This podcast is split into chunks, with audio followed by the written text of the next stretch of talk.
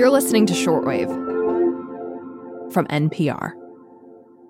So, John, I can tell that the warm weather has arrived because I woke up this morning to like a small swarm of fruit flies in my kitchen, and I just like I couldn't swat them fast enough. All right, whoa, stop right there. Because uh, I am here today to tell you how these tiny critters you're talking about, how they can teach us something important about mental health conditions like post traumatic stress disorder. Whoa, what? Are you our highly evolved brain guy saying that fruit flies actually get PTSD? No, I am not making that claim. but human emotions like fear and anxiety, they seem to have evolved from brain circuits that you can find in animals. And I've been talking to scientists who say that what you might call the building blocks of emotions and of emotional disorders, they can be found not only in fruit flies, but lots of other animals. So, one guy I talked to is Dr. Kerry Ressler. He's a psychiatrist at Harvard Medical School, McLean Hospital. He told me PTSD involves an emotion that is meant to keep us alive fear. We really see PTSD as a disorder in which this evolved, important fear response is essentially gone, gone too far. And so it's really an almost unhinged threat or fear emotion um, that is very hard to control and that takes over people's lives. Right, because the traumatic experiences have changed their brain. But can you really see that sort of change in an animal? Kerry is one of the scientists who think you can. Take a mouse, for example. Kerry told me about a study that compared typical mice to mice that had experienced trauma. The typical mice learned to associate a particular tone with a mild electric shock, and then they would freeze when they heard it. But when the tone was no longer accompanied by a shock, these mice figured out pretty quickly that they were now safe, and they stopped freezing. Kerry says trauma changed that whole learning curve. If the animals had prior trauma, they'll learn that more quickly. They'll freeze for longer, and it takes them longer to extinguish or learn that now that tone is actually safe. So, what Kerry Ressler is saying is these mice are acting a bit like someone with PTSD. How does that help scientists understand how to help a person with this disorder? Two words, Aaron brain circuits. Uh-huh. there is pretty good evidence that the same circuits that predispose a mouse to freezing are overactive in people with PTSD. So, scientists are hoping that they can find a way to sort of calm down that circuit and do something for people with the disorder. Today on the show, how discovering the underpinnings of animal emotions is helping scientists understand human emotions like fear, anger, and even some positive emotions, including joy. I'm John Hamilton. I'm Aaron Scott, and you're listening to Shortwave, the daily science podcast from NPR.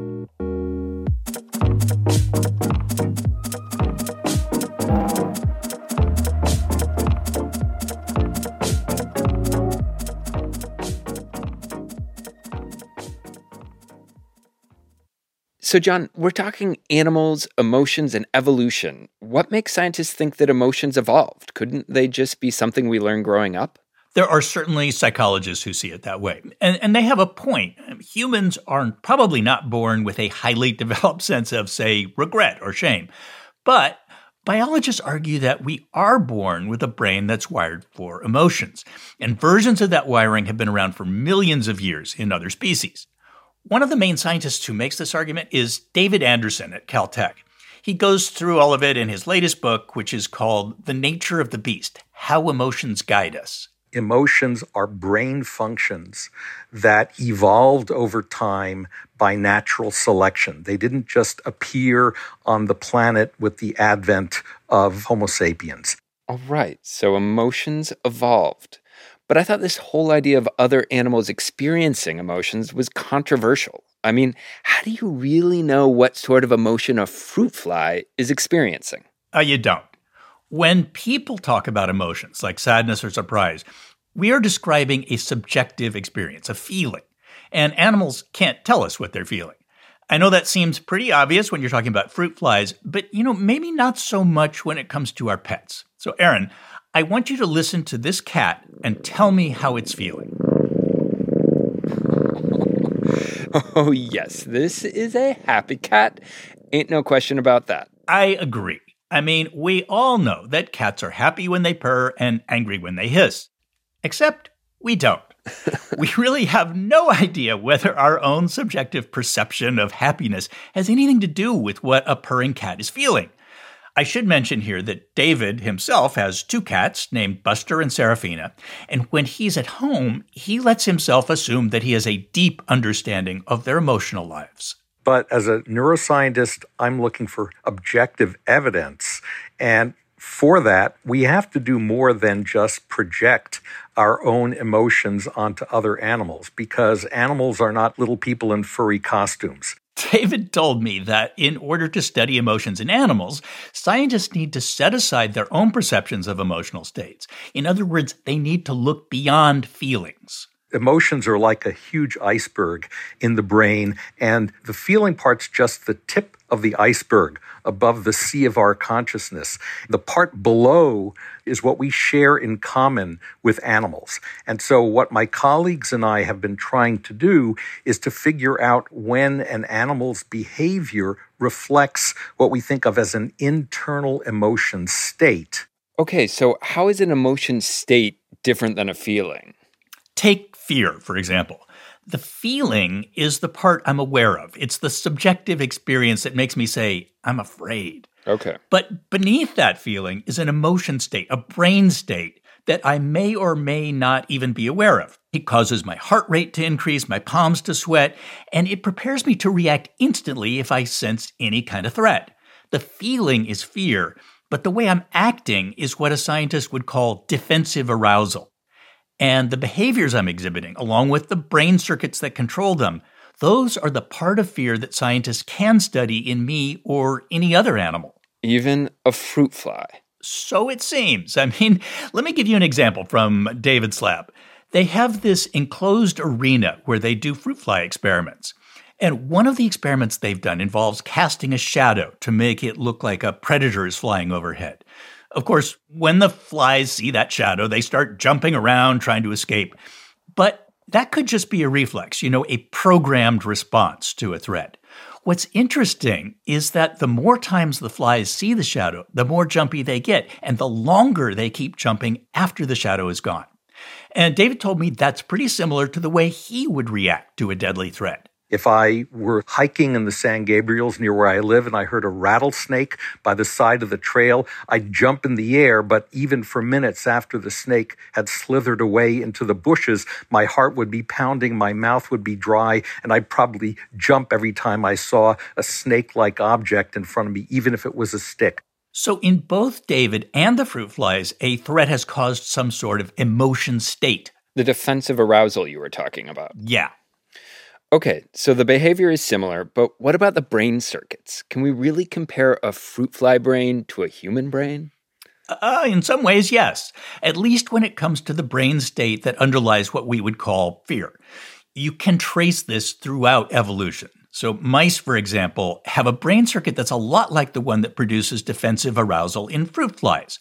Mice seem to have these specialized brain cells that become very active when an animal detects a threat and gradually return to normal after the threat is passed. And it turns out these specialized brain cells are also found in humans. Hmm. Can any other emotions be traced to animals? Yes, another one is anger. Of course, when I say anger, I'm talking about the feeling I get when, you know, some driver cuts me off in traffic. But what seems to lie beneath that feeling is a brain state that predisposes animals like me to aggressive behavior. In my case, I want badly to express my displeasure by extending the middle finger of my right hand. Also, I'm sure deep in our evolutionary history, that. Uh, yeah, clearly goes back millions of years, the middle finger. You know, I talked to a scientist who is an expert on that sort of behavior. Her name is Dayu Lin, and she's at New York University. And Dayu has spent most of her career studying the brain areas involved in aggression. She told me she's found one that appears to be critical. It's a tiny, tiny region, very deep in the brain, and we all have it. In people, it's near the bottom of the hypothalamus, so that's just above the pituitary gland.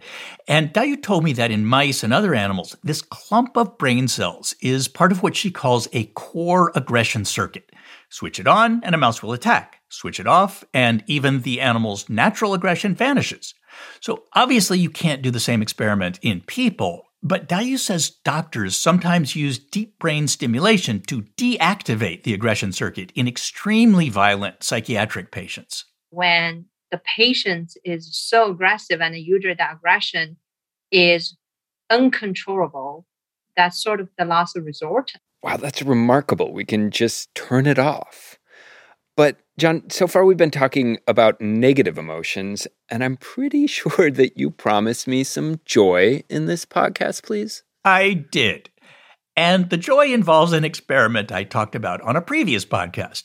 So there's a team of researchers at the University of Pittsburgh who think they've found a brain circuit in people and monkeys, and this brain circuit becomes active when they are experiencing joy.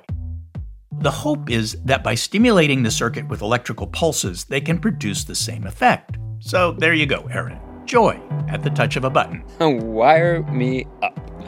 Thank you very much for bringing this to us, John. Anytime.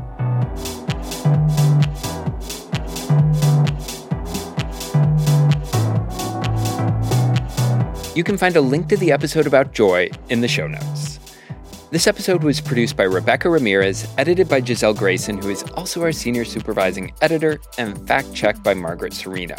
Neal Carruth's the senior director of on demand news programming, and Anya Grundmann is our senior vice president of programming.